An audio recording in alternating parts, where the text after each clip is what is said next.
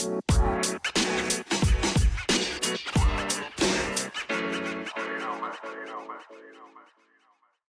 are not breaking off smoke signals. We are still coming back at you regularly, uh, for now at least. Uh, I'm Justin Lada, joined by Willie Hood. This is Smoke Signals. Willie, how you doing? Doing good, Justin. Thanks for having me again. Thanks for coming back and, and not cutting off talks to do the podcast. I know you had a busy week last week in some respects, and I, I was sick last week. I didn't have any major illnesses, not any more than common. We won't get into that, but uh, it's good to be back talking about baseball. But unfortunately, the uh, the first thing I have to talk about is the Francisco Lindor news again, and apparently he has decided to end contract talks with the Indians to focus on the season. Said that the Indians and he did never never did come close on a price, which isn't a surprise. Uh, he said that he was not going to take a Christian Yelich like deal, and that he thinks that the most jarring comment was he thinks that the Indians could pay him what he's worth and run a 120 million dollar payroll and they could still be a competitive team. Uh, fans did not like hearing that, and I really don't know where to land on this because the numbers are the numbers. I mean, I know you were tweeting about it, and Anthony Castrovince tweeted about it that no team has ever um, made the playoff, won a World Series while committing what 25 to 30 percent of their payroll to one player. Um, and I really don't think it's going to be the Indians, not with the Dolans as owners. And I think they were hoping he would take something in the Christian Yelich range, and he did not. So they'll go in the 2020 season and hopefully don't have a slow start where they're forced to trade Lindor. What, what are your thoughts on the the news, which I don't think is all that surprising, other than the extra comments that were added to it. Yeah, no big surprise. Um, I think the thing that is telling that Lindor said he was going to cut off extension talks in early March, and he held true to his word. Um, also floated out there was a, a $300 million deal, which he said he was never offered. Uh, you can't expect that from the tribe. I, I, don't see Dolan paying anyone 300 million, and I think he's already commented something of the like. Um, but to to uh, hear that news that he's not willing to talk and he's focusing on the season is disappointing as a fan. Obviously, uh, I would love to see him finish his career with the Indians. I, I, think we're winding down. We'll see how these next two years play out. Um, but uh, not surprised that he's not willing to take a Yelich type deal. I mean, Yelich is three years older, I believe, and and has had a knee injury. So there's other factors for Yelich, and he really enjoys playing in Milwaukee. Um, Lindor says all of the right things. He's been prepped very well by his agent and their PR team, and he is uh, really running a school on how to address this situation. I think. I, I, think a lot of people could take notice and follow suit after what Lindor's done. He's put a lot of pressure on the tribe, and in fact, um, he's maintained all of his leverage. Why would he say that he doesn't want to play in Cleveland? Uh, because he would be ruling out a, a potential home in free agency once he does hit. I think he's doing the wise thing on his behalf, which is to keep all options open or at least make them appear that they're open at this point, I, I, just don't see anything getting done. As disappointing as that is, um, hopefully I'm wrong. Hopefully, uh, maybe the TV deal comes into play. I'm not quite sure when that ends. I've heard 2023. I've heard 2027. If it's 2027, I, I think it's done for. If it's 2023, that could be the game changer that uh, allows the tribe to make that type of move. Yeah, I, am pretty sure it's 2023. I, I, don't. I haven't seen 2027 anywhere else. I know there's a whole lot of information floating around between that and their stadium deal. So that could get confusing. So maybe it is 2027. Um, I would agree with you on that, that playing in. I would also probably guess that there's probably no chance unless the Indians probably came over his asking price. I mean, he claims he knows his dollar value, and his agent does too. And I'm sure they know the number they want. Um, you know, this is his agent is David Meter, and Francisco Lindor is his, burst, is his first big client. Um, I don't really know any of other David Meter's clients, but I'm fairly certain this is he is the most high profile Uh, Lindor is the most high profile client he has. So it was probably always a good chance he was going to free agency because that also benefits his agent um, and his profile to get more big for uh, big players and, and land bigger contracts. And I think Lindor Some wants additional commission there for him. Right. So there's there's more there's more motives at play too. And I, don't think so. Like I said, I, I, think if the Indians would have come over his asking price, he probably would have signed, which we know wasn't going to happen. Um, but I also I think Lindor wants to be a free agent. I, I I'm not saying he doesn't want to play in Cleveland. Maybe he does. Um, and if the Indians you know end up being players in his free agency when he gets there, maybe he will. But I, I think part of him wants to be a free agent. It's kind of like LeBron in some respects. I think he wants to be quartered. He wants to go through the process. I think he wants to see what's out there and what other teams think he's worth. And he also has said he wants to play with friends. Um, you know, it sounds like LeBron too. I don't, I don't expect to see Lindor on a TV talking to Jim Gray and telling us where he's taking his talents in front of the world. Um, but I, I do think I do think part of Lindor wants to reach free agency, and not only that, it's good for you know, the players union. We've talked about that before. It's good for the players union, and, and I think there's some pressure there for him to do that as well. Him now, I can't, but I think there was a good chance it was never going to happen unless they showed up with a you know a 10 year 400 million dollar offer which obviously would have coincided with the Dolans uh, yeah, winning the lottery. I mean, Lindor said winning the lottery, so uh, yeah, that was never going to happen. But we'll see what happens. I think I think the only thing is, people, like I said, people got upset over the comments from Lindor saying Indians could pay him what he's worth and run a hundred twenty million dollar payroll and be a competitive team. And maybe maybe that's true.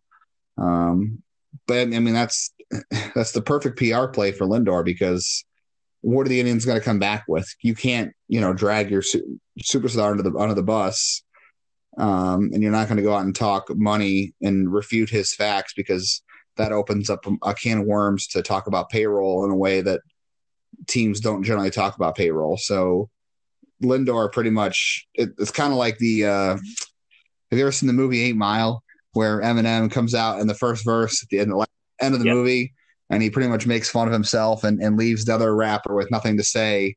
So he just chokes and is booed off stage. That's kind of what Lindor just did to the Indians, I think. I think he came out and said everything that he could possibly say and the and, and left the Indians without any retort because, you know, he pretty much backed them into a corner where they can't say anything publicly. That's kind of the way I look at it. And I think the only way they could respond is open up their books, and and Dolan's not going to do that. I can't say I blame him. If I ran a business and it was a professional sports franchise, I wouldn't open my books up to the public either. Uh, but as you said, I think Lindor has handled this masterfully. He has really put it on the Indians to to pay up, or he's going to take his talents elsewhere. The way it's looking, um, the 120 million dollars i don't know that that's such a uh, just random number that he's picking out. I think he's adding another 20 million to his salary right now which is 17.5 million.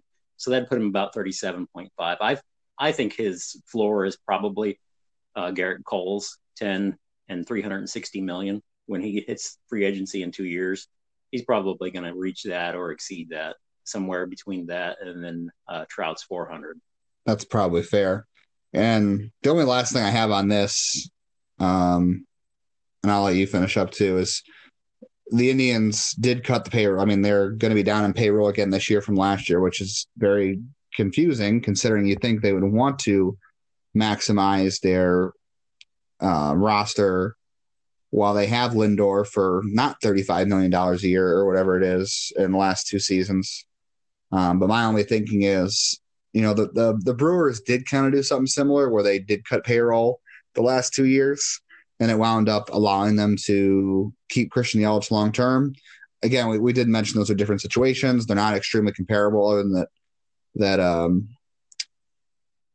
market yeah size. the market size is extremely similar i mean milwaukee might as well be cleveland north um but it, it's very different situations where they're at in their career but I kind of part of me wonders if the Indians pared down payroll a little bit, and hoping that Lindor would take 20, 25 million dollars a year to stay. And they were trying to hold that space open for him. And then when he just didn't um, budge on, like you said, 30 to 35 million or 36 million, like Gerrit Cole got, then they they took a gamble and cut payroll to try to keep him, and it didn't work out. That's that's my only theory. I, there's nothing to back that, obviously, but it kind of feels like what the Brewers did, and I could imagine the Indians trying to do that because I do think, I do think the Indians and Dol- and the Dolans do think that Lindor is worth the contract he's talking about, and I I think they were trying to get something done, and I think it just, you know, they weren't willing to go above 20, 25 million, and they earmarked that space, the payroll for it, and he didn't he didn't bite on the offer, and now they're paying for it. I don't know if that, again, I don't know if that's true, but it's a theory.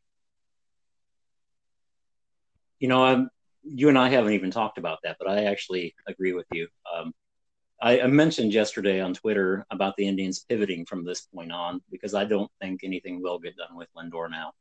Um, maybe they repurpose that money because I do think that they have set some aside with the intent and the purpose of extending Lindor if they can. But it also gives them an opportunity to potentially lock up Clev or Bieber um, and JRAM. Uh, you have that money free. You can always repurpose that and, and try to get some of them locked up. Um, but I had the feeling too that they were in hopes that they would get something done with Lindor, and who knows? They may have offered something close to to uh, Nolan Arenado. I don't remember if it was 260 million or 280 million. But Lindor said the offer never reached 300 million. So what if they offered 290? What if they offered 270? And he's saying, you know, I want 10 years at 35, which puts him up 350. But I really think Gerrit Cole's 360 is going to be his floor. So I, I think he's going to be looking at 30, 35, or not 30, but 35 to 37 million per year once he does hit free agency. Yeah, I agree. I think that'll happen. It might take a while to sign it. I think people will think that he's overplaying his hand, but I think eventually he'll get that for sure. The Arenado. You know, I look at him. He, he he should be the face of MLB. I mean, he he loves the game. He's constantly smiling. The energy, the positive presence that he has, the charisma. He's a bi uh, bilingual team leader. He's an excellent defender, has power potential. I mean, just great all around player, easy top five talent. Yes, he had some issues with runners on base last year, but when you look at the whole package of the player that he is, off and on the field, the charisma and everything that he brings, I mean, he he should be the face of MLB. If he weren't in Cleveland, if he was in New York City, if he was in Los Angeles, he'd be getting hyped up. Um, he would be compared to Trout and Mookie Betts and, and these other guys who have played for these bigger market teams.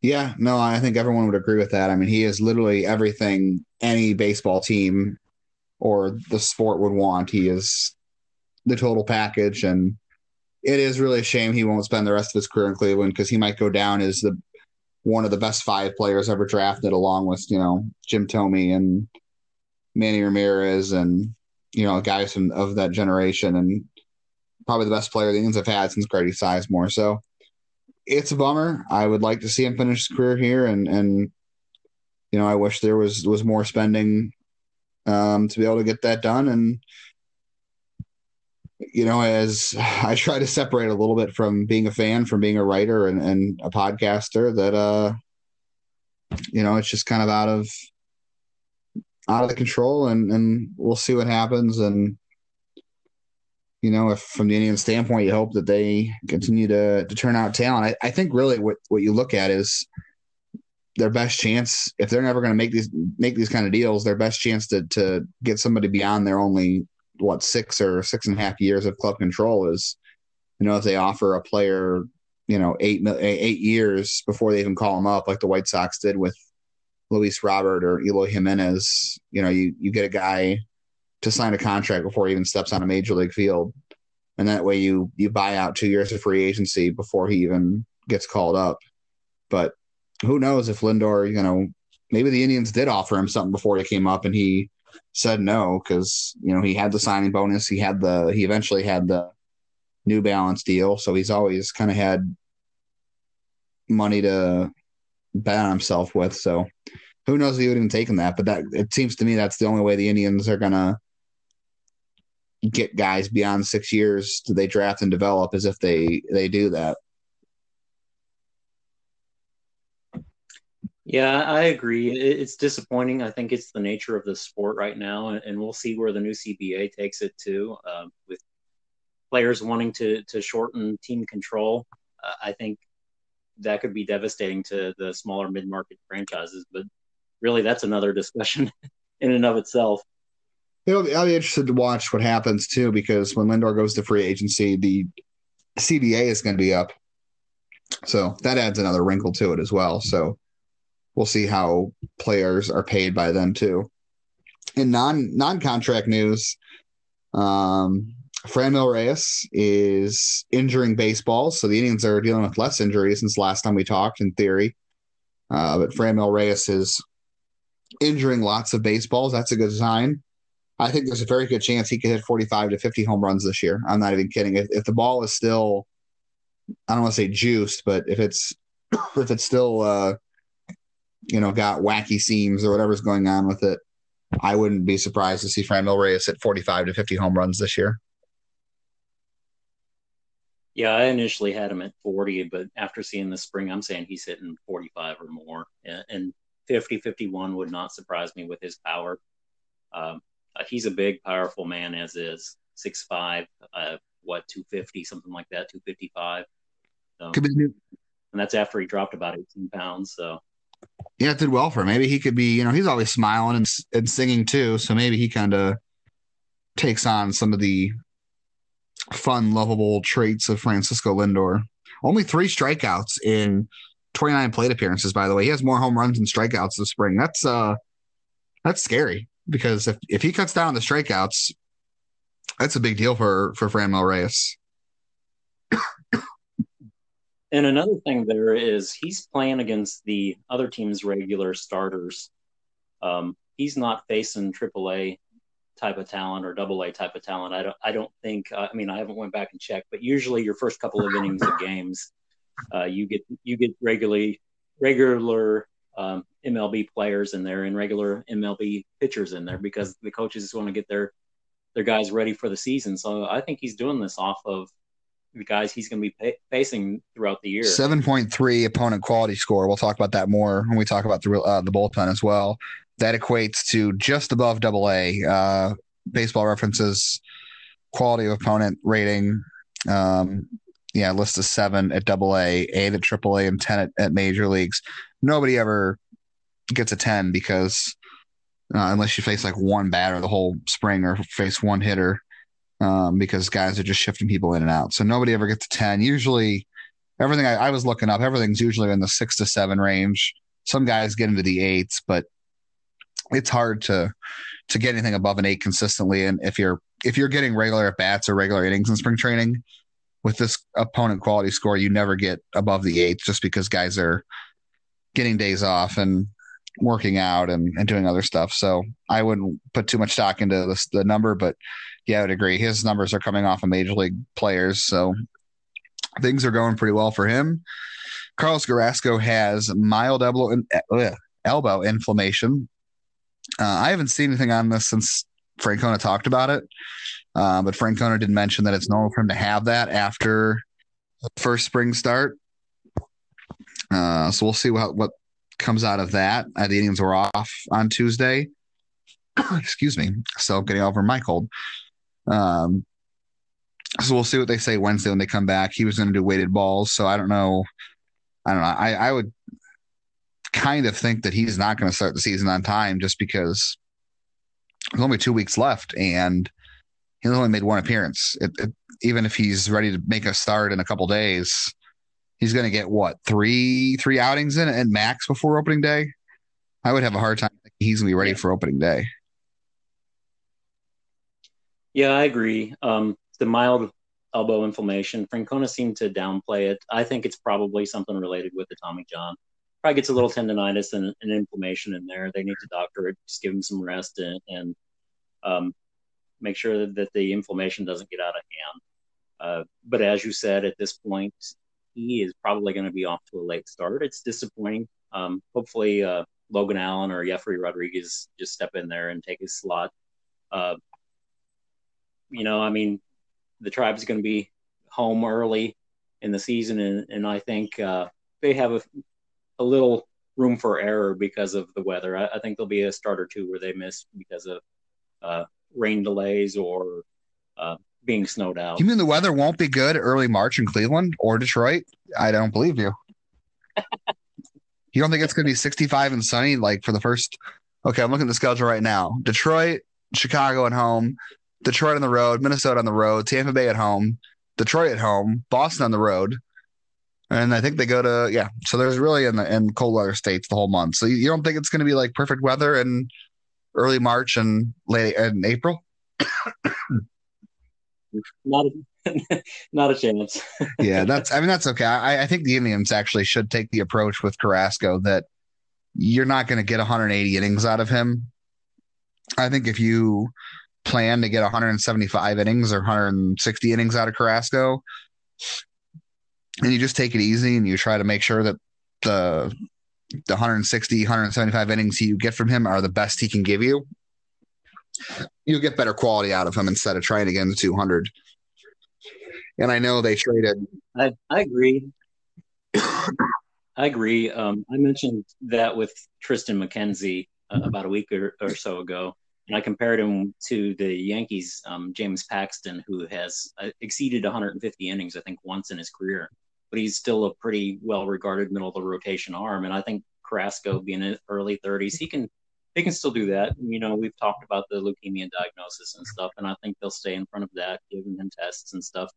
Uh, I think this is just normal par for course aches and pains as uh, early 30s pitcher goes. You know, and he's logged some innings these last few years. So you're going to have this, and this is what spring training's for. Get the guy in here, let him get going. Um, hopefully, he's able to get healthy and, and be ready early in the season. Um, but fortunately, it's nothing significant. Um, you know, we're not talking Tommy John surgery, and he's going to be gone for a year, and he's not going to be out with uh, another bout with the leukemia again. So we're just talking mild elbow inflammation. This could be a couple of weeks that he's down, and, and you know, as I said, maybe he starts a little bit later, but the Indians have some depth depth arms that they need to to get a look at. I would rather them be out there early in the season when they're potentially going to be missing starts than when the good weather's there in the summertime. Yes, we'll we'll get an update on that. I'm sure uh, as the Indians get back to work Wednesday and the rest of the week. Oscar Mercado left the game last week with a wrist injury after he rolled over his left wrist diving for a ball, but it seems like he came out of that with just a sprain, which the Indians really dodged a bullet there. But we'll see more updates on that. Uh, regards the outfield, uh, I know you had some conversations with people on Twitter about it. Jake Bauers has 11 strikeouts and 28 plate appearances this spring. As far as uh, you know, spring training stats go, it's been a rough one for him. And the Indians really need. It seems like they really need a left-handed hitting outfielder if you're going to if Mercado's ready to go on opening day in center and Luplow's in left and Reyes is in right. You know, you would think Mike Freeman. I mean, I, I, I jokingly, well, I actually, it wasn't a joke because I remembered that Francona said like really early in camp that Freeman was going to get some work in the outfield. And I thought, well, I guess if he can play the outfield, there's your extra left-handed hitter.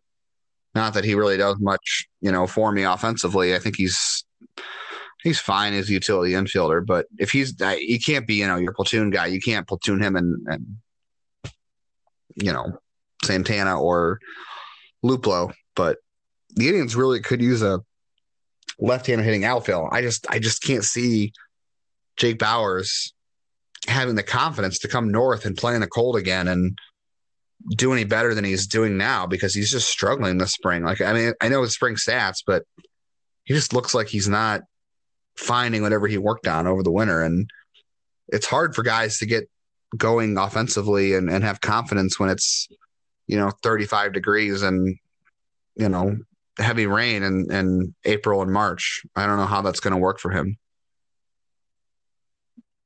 Yeah. Uh, the seven Ks in a row. And then I did notice the, the next game after that, though, he was 0 for 3, but didn't have any strikeouts, which I mean, is a good thing. I think he drew a walk maybe he's trying to work counts deeper and stuff. I don't know exactly what the tribe had him working on, so it could be part of that. Uh, they wanted him to be more disciplined at the plate, but right now, I mean, he looks like he has a ticket to Columbus. And I joked about, you know, maybe they should send him to to Akron to rebuild his confidence a little bit. Um, I don't know. I'm wondering where the left-handed bat's going to come from. I wish Bobby Bradley could play outfield and, and see where he uh, would would go from there. But I mean, he's fringe average at first base, so no threats of him being in the outfield. If if he's in the outfield, things have gone way around. Boy, that's that's a bad state. I mean, I, I would like to see them give Daniel Johnson a, a chance out of camp. I actually didn't look up the stats for this, but um, I guess I can real quick.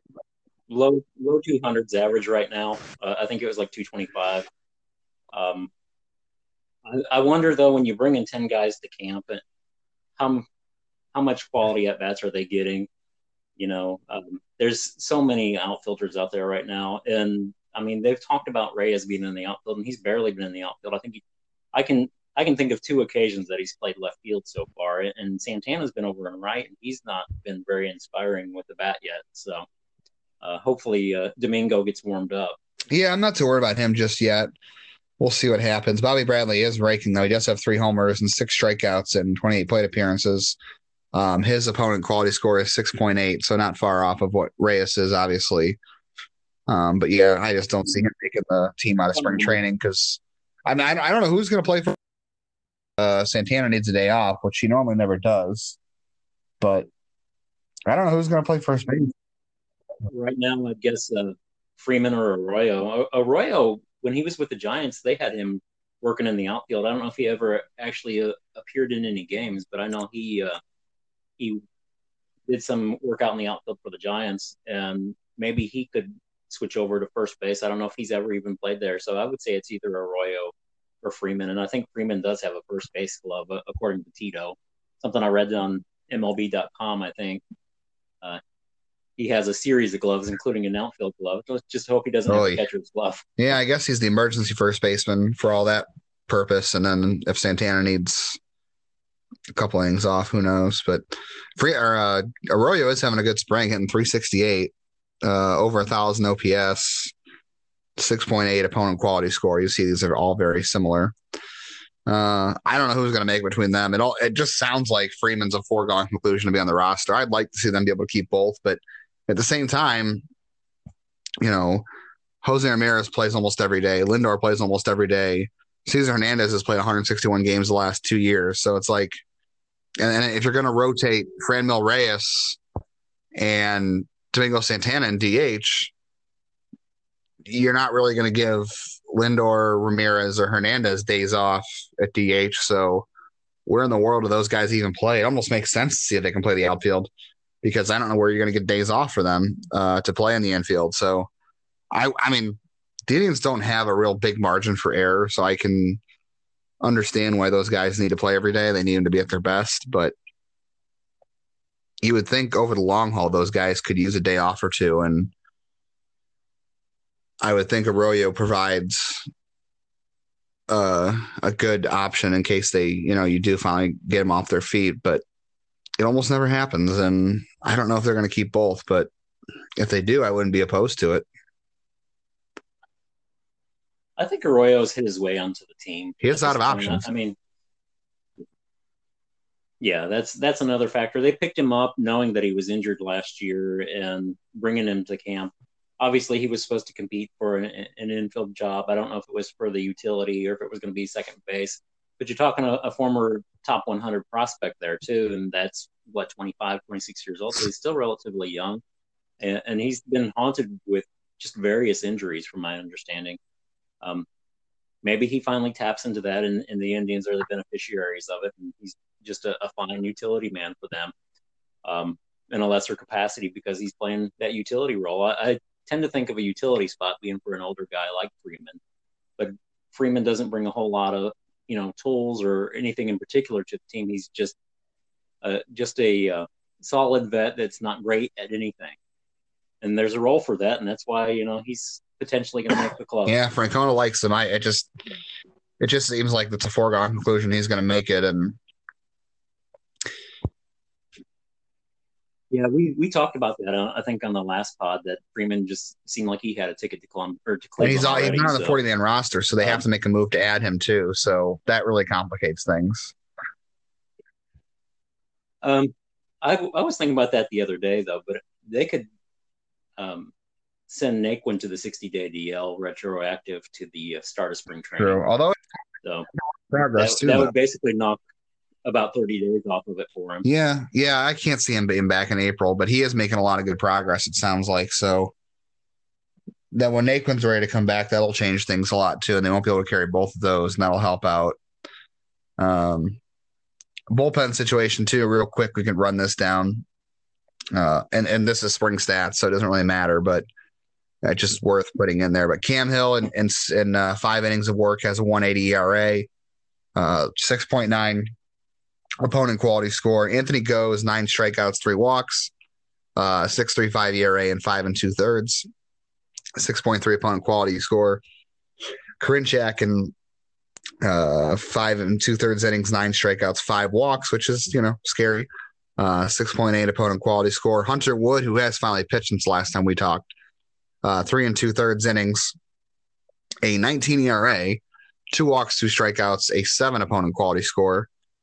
James Hoyt, five and a third, five strikeouts, two walks, a six seven five ERA, a seven point three opponent quality score. Dominic Leone, uh, twelve ERA, six strikeouts, no walks, five innings, a seven point one opponent quality score. Uh, Phil Maton, five strikeouts, three walks, six point nine opponent quality score. If I had to pick today, I think we determined last time that what there's three open spots in the bullpen uh, out of the eight. if you count, Per- was it Wittgren, Hand, Perez, Cimber? That's four. So that's four open spots. Am I missing somebody? Uh, Karinchak, I think, is Okay, probably so- going to be in there. Your daily pick three. I'm going with Cam Hill and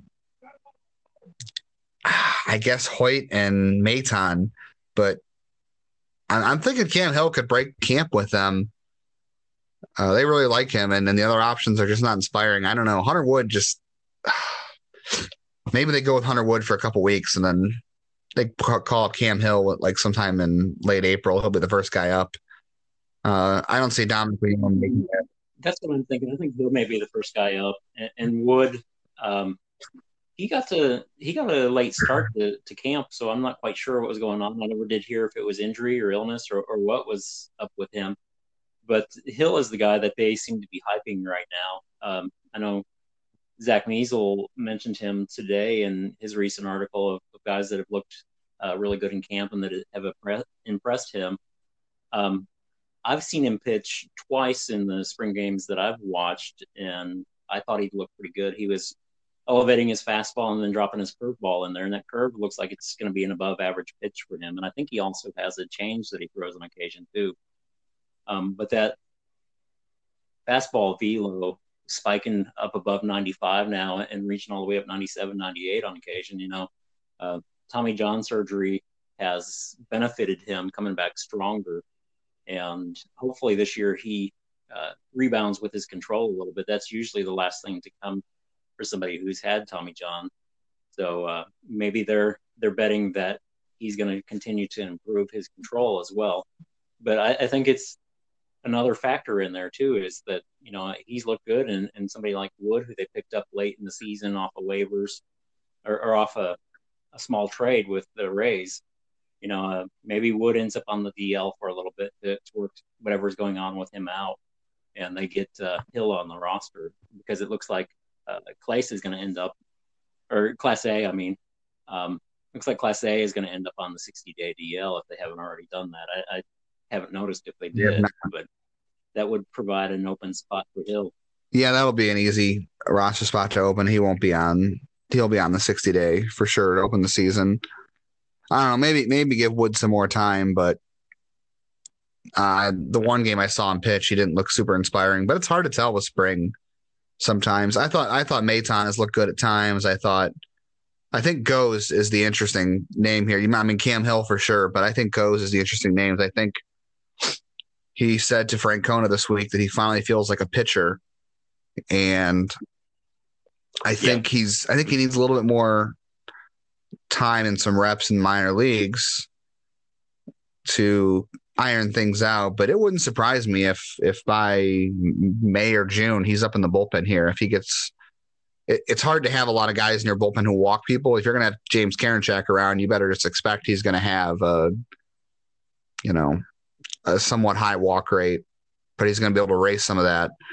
It might be kind of hard to carry Gose at the same time. You need more strike throwers, but man, his stuff is is really good. I mean, he just throws the heck out of the ball and um, he looks intimidating. I know he's not the most uh, friendly. Not going to say friendly, but he's not the most uh, uh, engaging person to talk to, from what I gather, or or to be around. But he throws a hundred, and his stuff moves, and I think he intimidates batters. So I think that's a guy you might see on the roster at some point this season if if he does ever find a happy medium between his stuff and the command. I don't know if the Indians will expect him to be a a strike thrower like a, a Nick Wittgren, but if he can just pare things down a little bit, man, that's some good stuff to put in your bullpen, especially from the left side. Yeah, it's rare to find a lefty throwing that hard with with that kind of stuff. And you know, I, I think they're going to have to give a little bit. He's probably not going to give up a whole lot of hits so any base runners is going to be guys he puts on, and he's kind of like Karinchak in, in that he's going to put guys on, but he can also blow people away. Evidenced by his nine strikeouts in five innings, you know, almost as, the same lineup as Karinchak, and in fact, Karinchak has more walks than Gose does yeah. at this point. And and uh, you know, another factor there is Gose isn't exactly facing the best of of the uh, other team when he's in there because his opponent quality is only six point three right now, but I think he's flashing for a guy that's recently converted from outfield to the mound and has only reached double A. Uh, yeah, he's 29 years old, but he's also played in the big leagues before. He knows how to attack a hitter because he was a hitter and he's got some nasty stuff. You know, I, am thinking June, July, he'll be up. He's just got to show he's got some control, and the Indians are going to want to want to see what they've got in that arm. Injuries will hit, ineffective ineffectiveness will hit. It's just things that happen. So they'll give him an opportunity at some point, so long as he isn't he isn't looking like uh, Ricky Vaughn. maybe, maybe that's a good thing, you know. Maybe he'll he'll he already looks kind of scary. Maybe he'll just scare some guys and get some strikes or some bad swings that way. But it's really fun to think about a bullpen of of Brad Hand, provided he's you know first half Brad Hand or closer to that than he was the second half. Uh, James Karinchak, uh, Emmanuel Clase when he comes back, Anthony Gose and maybe Cam Hill. That sounds like a really fun bullpen to see what you've got. It may not be the the most you know sure thing ever, but you know if you find a comfort level for any of those guys, you've got yourself a pretty nasty uh, punch in the back end of the bullpen there that we haven't seen since you know Shaw, Miller, and Allen. Yeah, uh, there's some nasty stuff. If they can just get the walk rates down, if they can get walk rates to, to four and a half, I'd be a happy man. Um, I'm concerned they're going to balloon above that, but you know, I mean, Karinchak is just going to blow people away. He's he is what he is. He's nasty. He runs that fastball up and in, and then drops that nasty curveball in there, and people just stand there confounded by it, and and you know, good reason. Um, he he will probably be a popular guy for the pitching ninja this season. Uh, hopefully, he can get the uh, control lined up a little bit better, but I think he's just about a sure thing with the lack of other options and just the nasty stuff. James Karinchak is a, a star w- walking around waiting to happen. He is just a very interesting person. He doesn't have much to say, but he's a funny guy when you watch him on the mound, and he's already turning into gifts everywhere. So I really hope we see a ton of him he's got that moxie, that charisma on the mound. Exactly. Oh, yeah. he's he's entertaining. I think fans will enjoy watching him once they see him pitch a little more regularly. Um, speaking of fun guys to watch, Mike Clevinger threw a bullpen yesterday. I believe it was yesterday. Uh, reportedly was throwing 96 97 on flat ground. Uh, it doesn't sound like he's going to miss that many starts. I think uh, there's a good chance he's back sometime in April. I mean, he's already throwing bullpens and we're still two weeks away. I wouldn't be surprised if he manages to get an inning or two on the mound in spring training before the team leaves for Cleveland or Houston. I guess they're going to Houston first before they come to Cleveland. Um, but yeah, I wouldn't be surprised if you see him start a game out in Arizona before the before camp breaks, and then you might see him get you know two, three, maybe two starts with Columbus or something, and you know he's back for the second homestand, which might be the first homestand with the way the weather is. Who knows?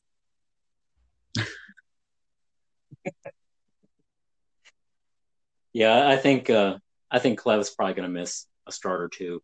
Uh, I don't care. I'd rather he get healthy. You know, save that arm for the the back half of the season.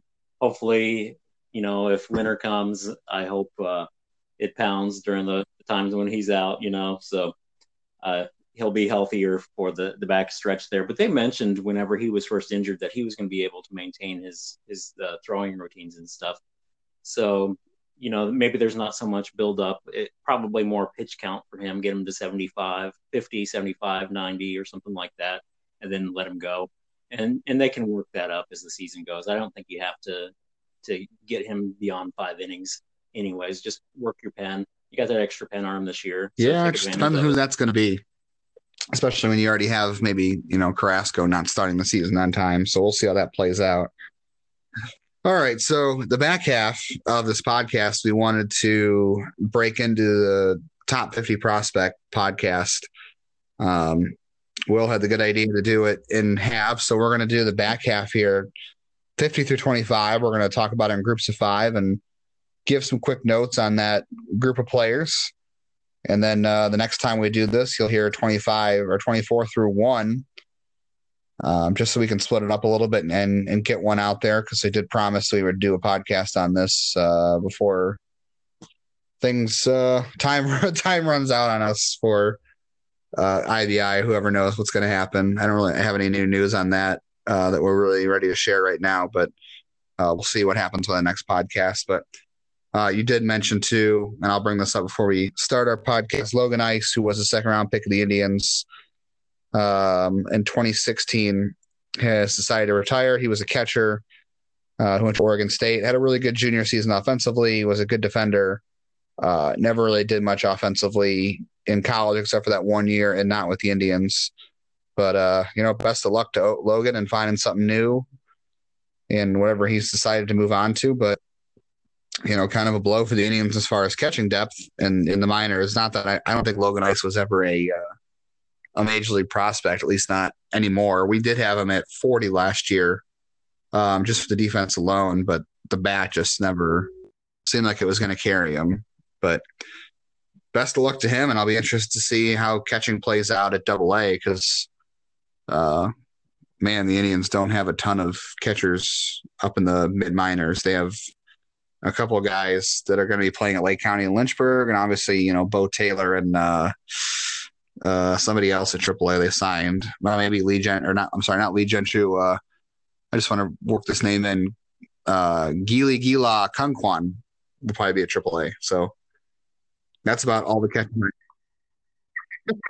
I'm not even going to try to slaughter that because I would. Yeah. Uh, Cameron Rupp was another guy that they signed, a 31, 31 year old catcher that played with the Phillies. So he's got some big league experience. He probably ends up in AAA, and uh, somebody's going to end up back down in Colum or back down in Akron to fill that. Slot. Yeah. So best of luck to him. And okay, on the top fifty. So the first grouping, we had Kyle Nelson at 50, Mitch Longo at 49, shortstop Jose Pastrano at 48, uh, third baseman Jordan Brown at 47, Jose Tena at six, the shortstop, and number 45 was left-hander Raymond Burgos. Um, you know, initially I had come up with this list with uh, Michael Kuva, who I think finally was ready to tell people he got a job with the Indians. Uh, so kudos to him. But uh, yeah, it's I think it's official. so. so. congrats to Michael and it's public. You know, appreciate you stepping in halfway through this process to evaluate and help out and write. But I know you initially were not involved with the back half of the list, and you have your own list. So why don't you just tell me from this group of five uh, what you think of some of these guys, a name that sticks out, and how it compares to uh, kind of the list you had come up with yourself initially? Sure. In in the list that I came up with myself, I I just kind of sat down one day and wrote it, rewrote it multiple times, and, and once I hit that 15 through 40 on my list, um, there were several of these guys who fell off, and, and, a lot of them that fall in this 40 to 50 range that we're going to talk about today. Uh, you know, I look at the tribe system, and there's there's so much depth. I had a lot of these guys you know, I'm I'm not a scout by any means, but I had a lot of these guys with very similar grades, from like 15 to to 40. I gave all of them at least a 45 type of prospect grade, and then once you start hitting around 40, then I was getting around a, a 40 prospect, which is kind of fringe average uh, major leaguer or a guy who will get a cup of coffee but never really be an everyday player. Uh, you're talking more back end um, back into the rotation type of arm who may be useful, but you know, uh, not a long term type of uh, starter for guys or for for teams. Um, when I look at this first group of five, of course, Jose Tena he sticks out because Keith Law has him as high as number six. I had him just outside my forty. Um, I think MLB.com has him around twenty right now a lot of variation in, in these guys. As I said, a lot of them are going to have similar type of grades. That, he's so young, he's so far off. He's very athletic. I think he's a utility type, maybe a, a Jose Ramirez type of guy as far as his build goes, uh, being five nine and a buck sixty, and he'll put on some weight, and hopefully it's healthy weight. I, I like the bat. I think there's uh, some athleticism there, uh, probably above average type of power, average bat. I think he ends up maybe as a second baseman. I'm not sure he's got the arm based off of what I've seen, and I haven't been to Arizona to see him, so I've seen him on video. And, and usually, I'll watch every video on a guy that I can find. So uh, there's a little information behind my my comments on him. Uh, Ray Burgos, he really intrigues me. Six five, buck seventy. The Indians got him. I think it was back in 2016 as a 17 year old from Puerto Rico who was very raw had to have Tommy John surgery. He come back throwing low 90s. I think it was 90, 92, and then started to peak up a little bit higher, 94, 95, and has touched 95. He um, he had that elbow in, injury again last year where he had the uh, stress fracture. That's not uncommon for a guy who has Tommy John. Um, the elbow gets too tight and it puts too much pressure on the bone, and the bone ends up just cracking or having a, a minor crack in it, and they usually will fix that with a plate or and some, uh, screws. But uh, Burgos' fastball from the left hand side. I, I, think the slider's coming along. Um, I believe he throws the changeup as well. He's a guy that really intrigues me. He's someone I think that can really jump if he can stay healthy, and if if he has future arm issues, I could see him being shifted to the pen and being a quick mover that way. But I think there's uh, some big upside with that fastball, and like I said, he's 6'5, uh, a buck 70. He gets up to 190, 200 pounds, he could be topping 97, 98, 99. Um, like Anthony Gose that we mentioned earlier, who's who's really just slinging it from the left side. So Burgos really intrigues me. Um, Jordan Brown, he was a, a, draft pick from California last year. Uh, one of these guys that was, I, I believe, a two or three sport athlete. I think he played football and basketball out in California. Uh, very raw as a baseball player, uh, shows some average, above average pop, but he's got to make contact for him to to make it. Um, Jose Pastrano, he was signed, I, I think it was from Venezuela, for 1.5 million dollars. So he was the big bonus baby for the international class last year. Very athletic. I like the arm. Um, the bat shows some some promise. He looks like he's got quick hands, and he's a guy that projects to stay at shortstop. So he could be he could be a, a future um, shortstop for the Indians at some point, assuming he makes it. And he's got a long path ahead of him. Um, he's a bloodlines guy too. I, mm-hmm. I, believe his brother has the same name, just a different middle initial, and I think he yeah, plays either the Athletics or the Angels. Uh, Mitch Longo.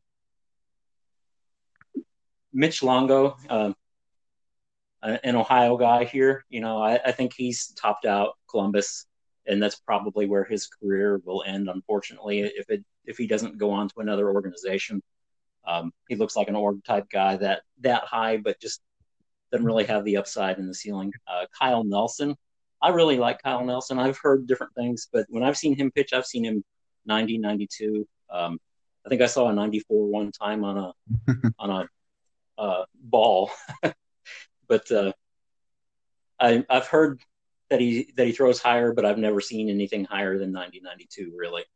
Um, then he's got that slider. I think he could be an option for the tribe sometime this summer. Uh, 50 sounds like a low ranking. It's hard to figure some of these guys who are going to be more middle relief type. Um, they end up dropping in rankings, especially with the change in, in the uh, with the new system or the new three batter. Uh, yeah, I agree with you. I think Nelson kind of profiles that seventh inning arm. I think he's good enough. I think the slider has enough spin. It's a high spin slider for number one. I've, I've had at least one person tell me in the organization that he has one of the highest spin sliders um, that's come through at least Akron so far. So I know he's got that going for him. That can help him play against both sides of the plate. So I do think he can be an option this year. Um, but I mean, he's really just a seventh inning guy, so it's hard to rank him any higher. But you know, when you're developing, you know, seventh inning arms in your in your own draft classes, and you don't have to go outside from the organization and get that, you know, whether it's off of waivers or a trade, you know, that's there's some value there. So that's good. Agreed on Longo. Oh, yeah. Anytime you can get a lefty, anytime you can get a lefty that'll help you at least in the pen, I think you're getting value, especially when the guy comes in as like a 14 round draft pick. You know, you didn't spend a, a whole lot to get him in there, probably a hundred thousand, hundred twenty-five thousand to, to sign him and get him developed. And he's pretty quick turnaround. I believe he was drafted in 2017 or eight, or I think it was 2017 from uh, UC Santa Barbara, same school as uh, I almost said Justin Bieber. yeah, Shane Bieber. Yeah, same or school. He was their closer uh, for that team, so the Indians definitely saw them at the same time. So yeah, I agree on there. Longo, unfortunately, just never developed the power. Uh, you know, could hit. That's a good hit tool. Doesn't really hit enough. Um, and is really a corner outfielder nice dude. I saw him play in high school. He was a great high school player. Has hit everywhere else, but just not a lot of power. Uh, Pastrana and Brown, I, I, know the least about. You know, those are guys I had to watch a lot of it about. Um, I'm com- I like Pastrano as a utility guy mostly in the future. Brown, you know, the Indians are starting to bet on some of those more athletic types. They're trying to pivot to athletes and see if they can kind of use that athleticism to help them pick up areas of strength and um, focus on weaknesses and eliminate those just with their raw athleticism. So I kind of like that approach. Uh, Tena, like you said, was was number six on Keith Law's list with so much variation on him. I love, I do like the bat speed. I think the bat speed has a chance to carry him offensively. Um, I don't know what level that ends up being at, but I agree with you. He's probably a second baseman long term. But I mean, we'll see what happens when he plays stateside a little bit more. It's hard for me to rank a guy so heavily when I've only seen him in limited limited spots and, and video, and um, you know he just doesn't have much of a track record yet. Burgos is my favorite guy from this group. Uh, he pitched really well at Lake County last year. Like you said, good fastball, good slider, gets with 95. Um, unfortunately, to have that stress fracture. Also, bilingual uh, was a very willing translator for us last year at Media Day. Um, talking to, I think we talked to him and Luis Oviedo, and he was a very, very willing translator, which is always nice to have. Um, so it can vouch for his character, which is always a big thing for the Indians too. I really have a lot of hope for Burgos to fly up this list if he can put together a healthy season. Uh, that's my real pick to click from this uh, group of five that we just talked about. And like I said, if he's healthy, he could be a top 30 prospect. Uh, next group, we have Will Brennan at 44, an outfielder with a lot of contact skills. Uh, Jhonkensy Noel, a first baseman who has played some third base, but is a massive human being with a lot of power. Kind of reminds me of Nellie Rodriguez. Uh, 42 outfielder Korey Holland, a raw Texas outfielder who uh, has some sneaky upside and some sleeper status.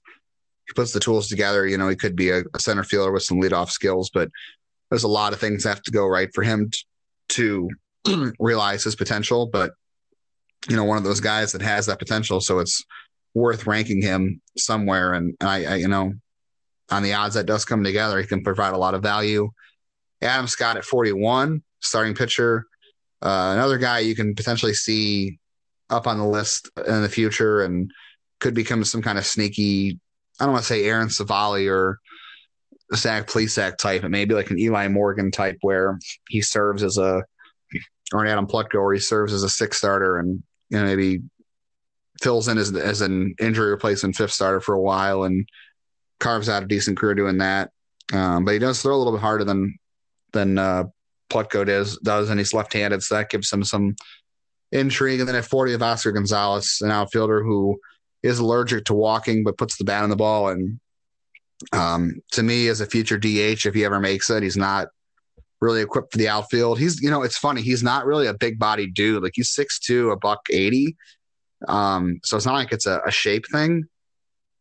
And you look at him, he looks like he's athletic, but man, I just every time I've seen him play the outfield, he just doesn't move all that well. And, and like I said, he doesn't ever walk. And uh, there's some power there, but he just he swings at too much crap and makes contact with too much crap pitching that he never gets to it in the game. And it's hard for me to see that profile ever making it. But like Colin, you know, if, if things ever come together, there's some value there, even if he is just a DH.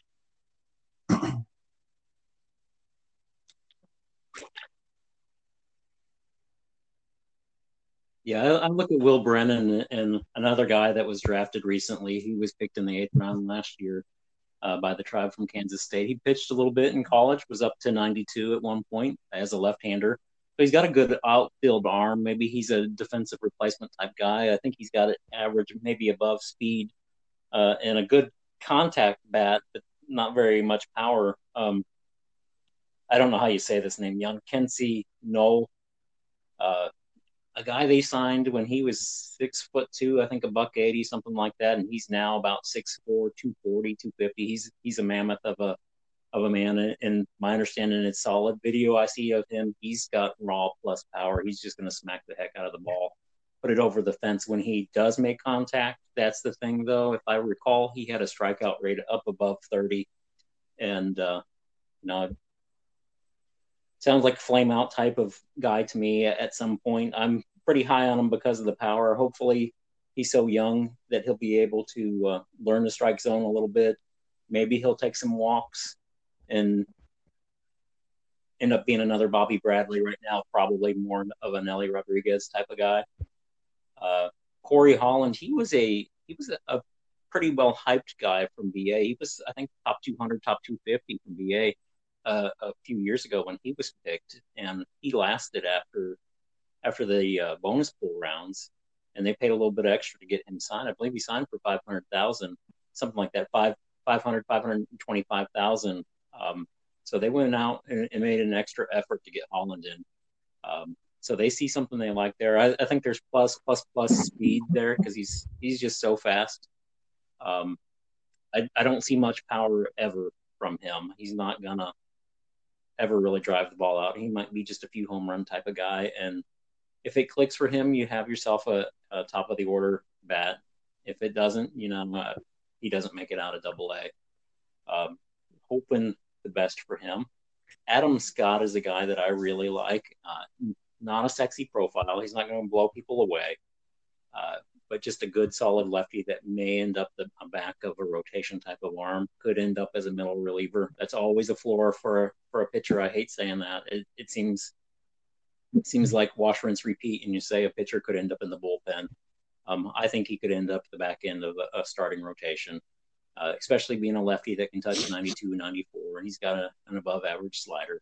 And you throw in a curveball and a change, and maybe he can uh, sequence enough and use his pitching pitching ability to to keep hitters off uh, off of his stuff enough to get some strikeouts and to get some groundouts. Um, Oscar Gonzalez is a guy I'm a little bit higher on, largely because of age and performance. But uh, you know, he's a guy I say prospect fatigue. He's been around for a while. He's been up in rankings. He's been down in rankings. In the last three years, he's dropping.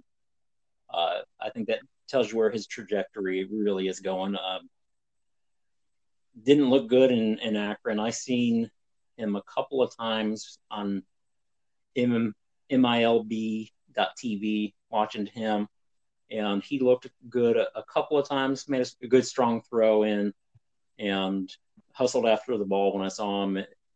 But you know, swing and miss. He's got he's got to take some walks. Hopefully, he can take some Benadryl and improve the. Yeah, I think it, I forget how so. many plate appearances into the season last year. He didn't work a walk, but it was like I want to say closer to eighty to hundred. It was it was pretty deepish into the season. Yeah, and and his, the, the the team really knew. His teammates knew when they finally when he finally worked a walk. They asked the umpire for the ball, and they they did like a whole thing with him after the game. So his uh, inability to take a walk is pretty well known among his teammates. So that's that's a, a part of his profile you cannot miss when his teammates are giving him, you know, razzing him over uh, his first walk of the season coming at the end of like April or something. Not always a great sign, but yeah, he's interesting. Uh, next group of five, Nick Sandlin at 39. Uh, we know a little bit about him. I think uh, we didn't talk about him as an option in the bullpen earlier because yeah, I don't think he's he wasn't invited to major league spring training and he had the forearm in, injury last year. So we'll see what happens to him. But there was every expectation of him being in the Indians bullpen last season uh, had he not gotten hurt. So you know maybe if he stays healthy this year, that could happen again. Um, but it's interesting that things have kind of slowed down on his on the talk of him for that. So um, we'll see how healthy he is going into the year. I haven't heard anything otherwise, but who knows?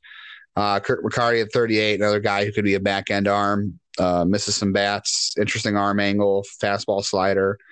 Uh, and most interesting note for me on him, I don't know if he'll ever make it. He's got some pitchability, but uh, he played quarterback in high school, and his offensive coordinator at his high school was Brett Favre.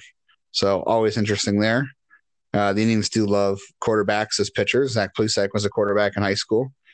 Uh, 37 outfielder Jonathan Rodriguez. That's the guy I really like um, as a long term prospect. He's got a lot of interesting tools. He's 6'2, corner outfield type, um, switch hitter, has some on base ability.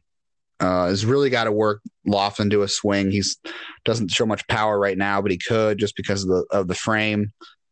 Um, but somebody I, I, do like to have an interesting career, you know, but it's going to be a slow burn with him. He's very young and raw. Um, but you know, the Indians love those guys that are young for their class. So you might not see him even at Lake County until later in the season. Ray Delgado at 36. Uh, we have him at second base. I know he's played some shortstop. I don't know where he ends up on the infield. To me, he's kind of a utility guy, but um, another guy that walks more and he strikes out which the Indians love, and that always gives him some ability to get himself on base and uh, you know be a selective hitter at the plate. So I'm interested to see how he develops that profile and adds to his bat and where he ends up on the infield ultimately. And then at 35, we have Bryan Lavastida catcher, who is kind of a hit over glove catcher right now. Um, kind of a slow mechanically catcher, decent arm. Um, he's not a bad blocker. Uh, he's got some work to do behind the plate. I imagine he'll be in Lake County splitting time with Yainer Diaz uh, at catcher uh, come April, but it definitely seems like he's got some offensive ability. Who do you like from that group?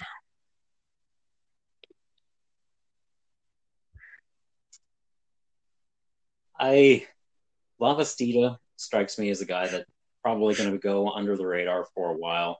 He was a shortstop in high school, community college. He converted over to catcher, so he's relatively new. I think he's only been catching for two, three years now.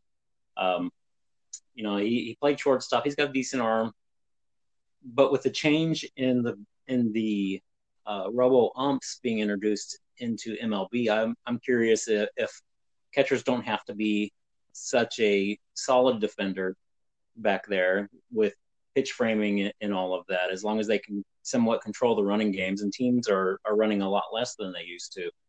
Uh, you know, maybe the offensive profile helps carry him. I, I, think he's at least a potential backup major league catcher at some point in his career. Uh, he needs to needs to work on his catching skills still, but uh, I like the offensive profile from him. Going to be a high average guy, or or he's looking like he's going to be at this point. I, I like uh, Ray Delgado Uh, you said second base. He plays second. He plays third. Plays shortstop. Um, I think ultimately he could probably just end up at second base. Be more of a a um, offensive type of second baseman. He's not a great defender, but I think he's solid. Uh, Rodriguez, toolsy, strong arm, right fielder. Um, very young for the class when they took him. This is like they're they're developing him almost as if he was an international prospect. Uh, I think you know he probably ends up back in Mahoning Valley. Maybe gets some time in Lake County, like you said. Uh, McCarty, I'm not quite sure that he's five foot ten. He's a smaller guy. Um, interesting lefty though. Who knows? As they say, maybe he ends up in the bullpen, and then uh, a bull a bullpen arm for sure, which is Nick Nick Sandlin. Um, the Indians drafted him. He he had pitched some in college at Southern Miss as a starter, uh, but he was immediately placed into a reliever role for the tribe, and he brings all those the different arm angles. Had that uh, elbow injury last year, I think it was June or July, that shut him down for the season, and, and he ended up having surgery. I believe he oh, had a, a plate or some screws placed in his elbow as well uh, from a stress reaction. So similar similar to Burgos. Um, probably why he wasn't invited to big league camp. They're going to give him the extra time to heal up. Uh, but I think that he, if if he's healthy, I think he's an option in in June and July. And, we've already mentioned three guys, three or four guys between Hill and Sandlin and and Gose uh, and Kyle Nelson that could be summer call ups. And then you have Clase coming back, so there's some depth in the Indian system there. But uh, you know, I, I think with Sandlin, he's just got to get healthy, and from there, I, I think he could bring a, a bit of a uh, different look for the tribe, especially with some guys bringing in some velo. He, you never know what kind of arm angle he's going to bring. I believe David Cone used to do that when he was a, a starting pitcher uh, years ago. He would change his angles up, and Sandlin does that as a reliever, changes it up, and then he can get up to 94 uh, he's an interesting arm. Definitely yeah, mean, the fastball him, and slider are so good for him for healthy. sure. He gets up to 93, 94 from the side. So that's always good to see. And I did see him in Lake County mostly as a side armor, but then we'll do the the high three quarter thing and he'll various deliveries too. So he's athletic, interesting. I really hope he's healthy because if he's healthy enough, he's definitely a, a setup type arm. There's there's some very Joe Smith qualities to him um, and throws a little bit harder than Joe Smith. So I really think that um, you know, people have kind of lost track of his name because of the injury. I remember when he got drafted, everybody on draft night was like, well, this guy could be in the bullpen, you know, by the end of the year. And that was uh, 2018. So I, and nobody's gotten prospect fatigue from him, but you know, he got hurt last year, but I think that kind of, you know, caused him to fall off the radar a little bit. But if he's healthy, I think he's, he's close to being ready uh, to being that sixth or seventh inning arm and maybe more. Uh, next group of five, we have Hunter Gaddis, number 34, starting pitcher, who uh, kind of got some helium last year in his velocity. I think he's up to 95, 96, I saw reports on. Uh, not a guy I know a ton about, but a college arm that the Indians love, has some command, and um, velocity is starting to pop up. So that's the name. I know you like him a lot.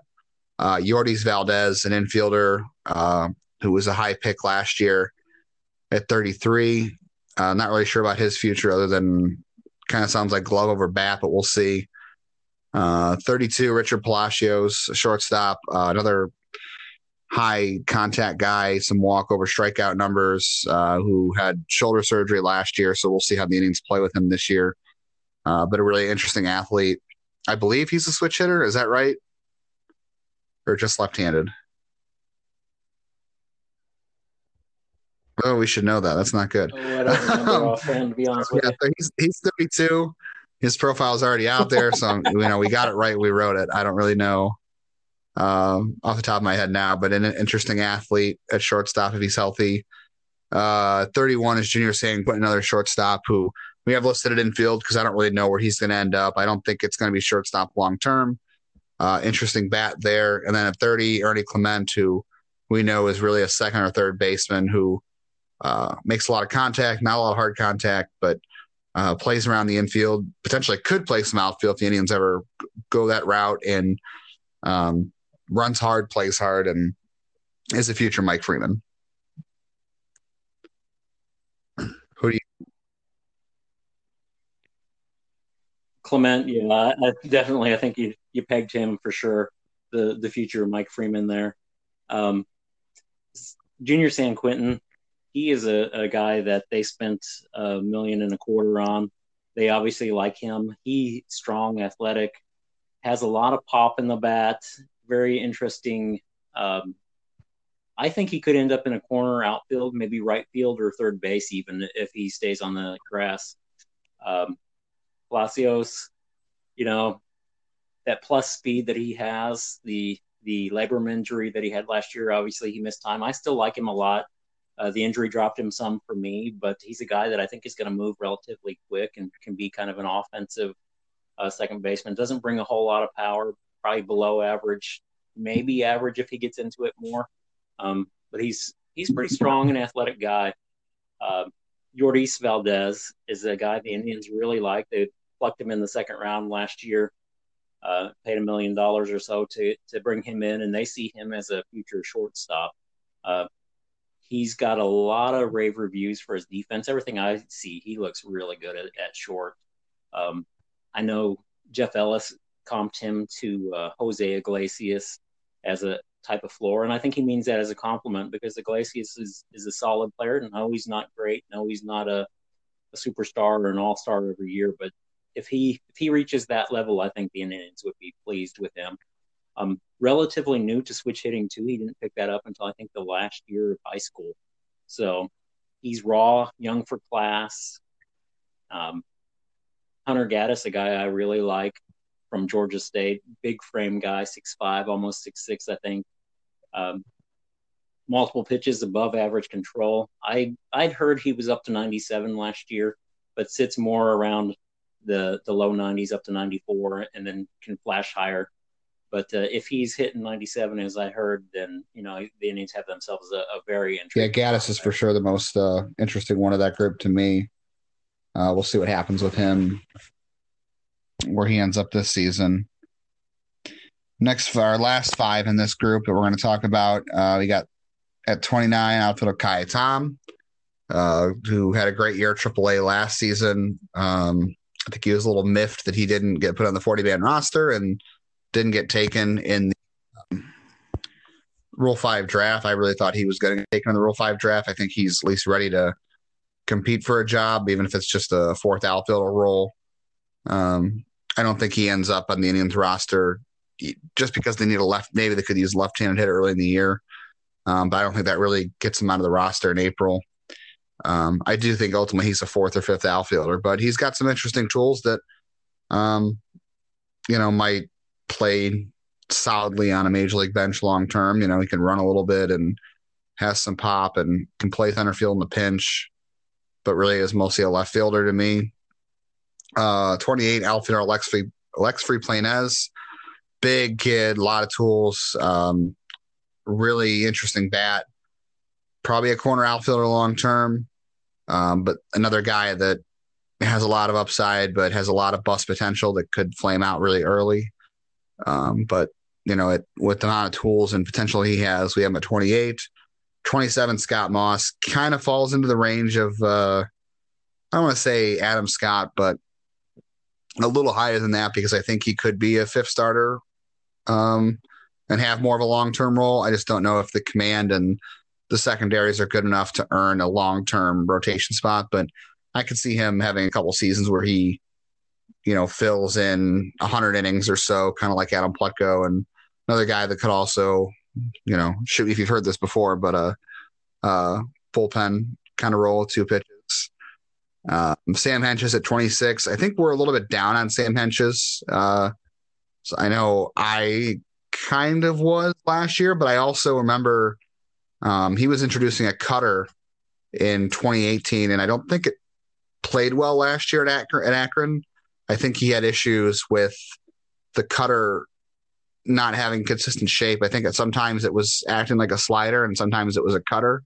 So I think he struggled to find some consistency with it last year. Um, he needs to get, you know, I think throw a little bit harder for his size. I think his velocity lacks. I think I, I although I did see in spring training he was throwing harder, like 97, 98, I heard. That might have been short stints, but um, he was mostly 94, 95 when I saw him last year. Um, does have a decent breaking ball and a, a decent changeup. For me, the thing with him is um, when innings tend to go bad for him, he has a hard time reeling it in. I did see some unfortunate like signs of frustration in the body language last year on the mound.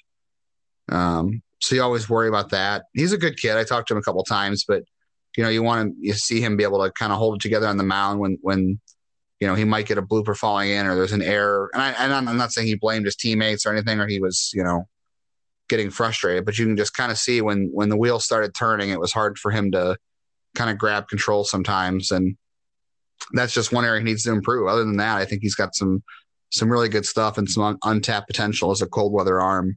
And then at 25, we have Will Benson, an outfielder everybody knows about, and a guy that has been dropping on our list just because uh, he hasn't corralled the strikeouts. He had a great year at Lake County last year, and then struggled at Lynchburg, but um, you know, did manage to take his walks. He's got speed, he's got power, um, great arm in right field, could play some center.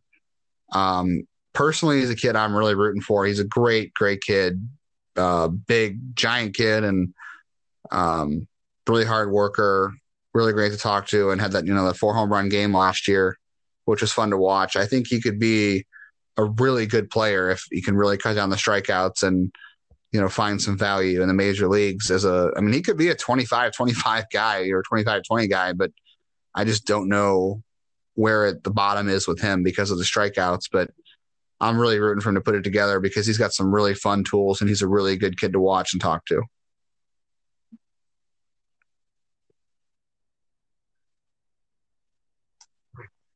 Yeah, I, I like Benson as a player. There's a lot of athleticism a ton of power there. I mean, I think you were there for that game when he smacked those four home runs. That's impressive, and that's a sight to see. Uh, wish I'd been able to get up to Lake County for that. Uh, tons of ath- athleticism, strong arm. I mean, he's just what you want to see in an outfielder, big corner outfielder. I mean, he's got the athleticism. He just has not translated the ability to put the bat on the ball. Um, if he does that on a regular basis and works the works the strike zone a little bit better, you know, I mean, he's gonna he's gonna have to take some walks.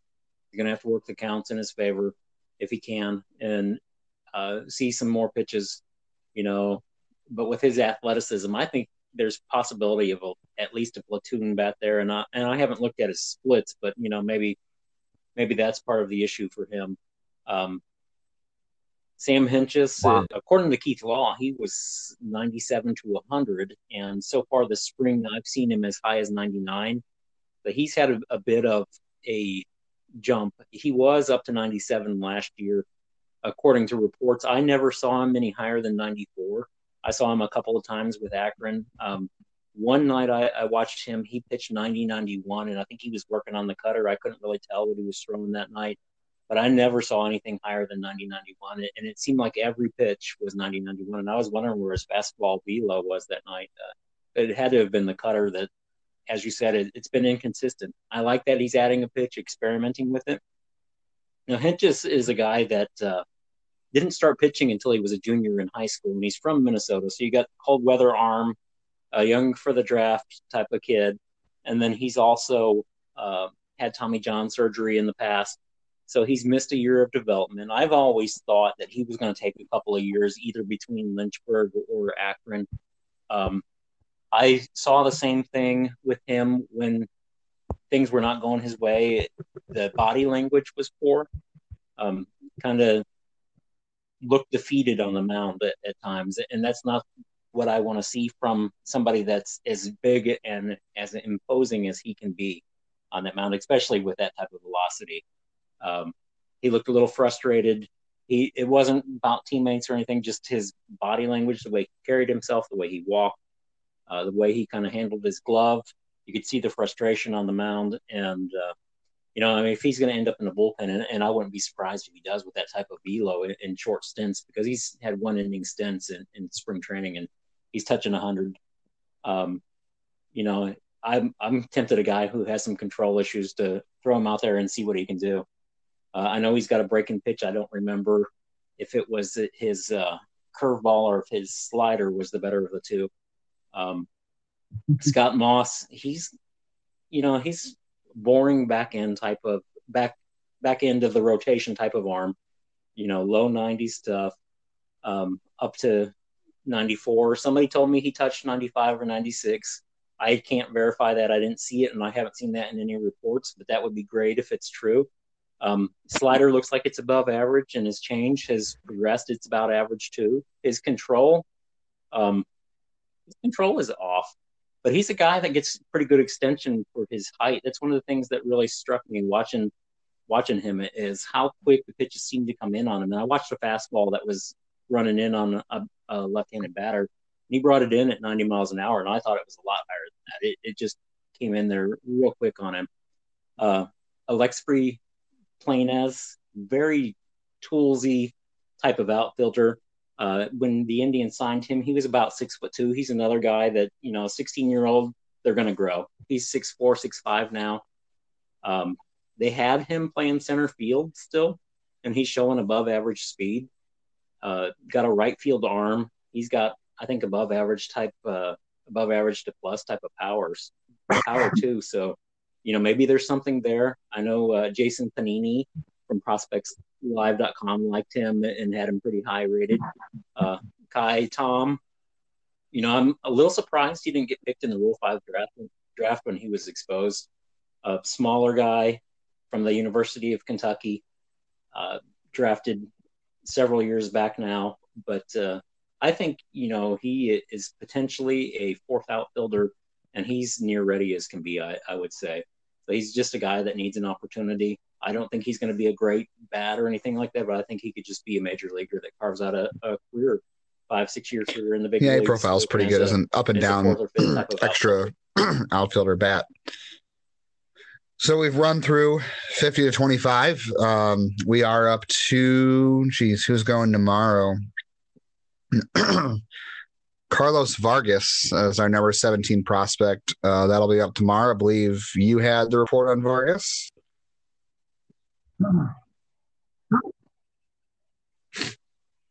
Yes, I did. Uh, I really like Carlos Vargas. Uh, that when I saw him, I watched him a couple of times uh, at Mahoning Valley, and he was sitting 95, 96. His fastball plus plus to me. Um, commanded it well. I didn't see much of a changeup. I saw two or three that looked like were a changeup that he pushed off the plate. Didn't have a.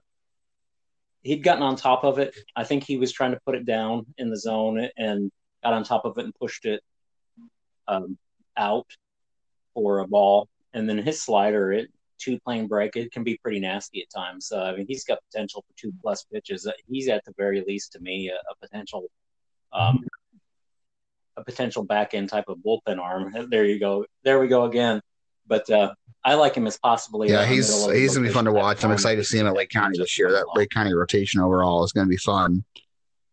Well, that's uh, about it for us. So, whenever you're listening to this, uh, Wednesday the 11th would have been Carlos Vargas's day. He's number 17. So, we are well on our way getting to the top 10 and the top 50 prospect countdown. Uh, so stay tuned for more of those. We'll have a few more of those unlocked for non-subscribers as well. Um, I'm not sure which ones those are going to be quite yet. I think we might do a couple in the top 10. I don't know if any more this week are going to be, but I, I, imagine a couple in the top 10 will be. Uh, keep reading the Indians roster preview series. Wednesday will be Jordan Luplow. Um, we'll have those running all the way to the 24th every day. So don't forget any of that. Um, I don't really have anything else other than just keep reading. Willie, do you have anything else you want to wrap up with?